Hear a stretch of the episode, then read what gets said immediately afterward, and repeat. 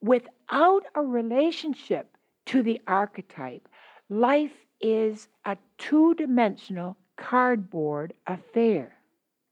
It's not worth living. It's just bread and butter and, you know, potato living. It's flat because we are divine creatures.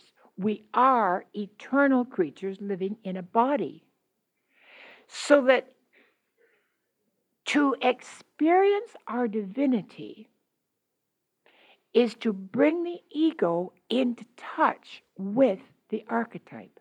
And all our creativity comes from our relationship to the archetype.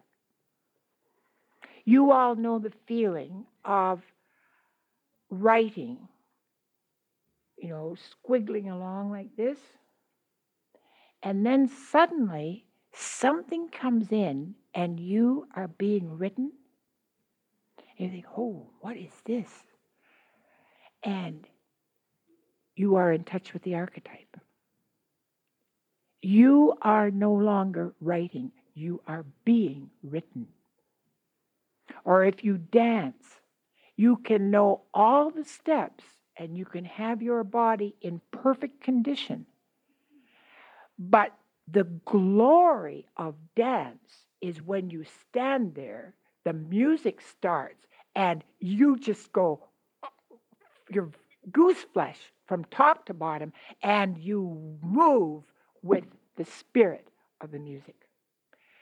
You are moved by the spirit of the music. It's in the leap. If you watch when you're watching ballet, a dead ballet group hasn't got the archetypal energy.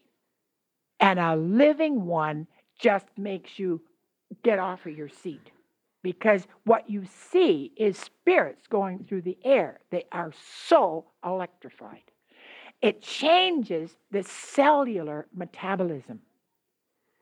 And that's why it heals, you see.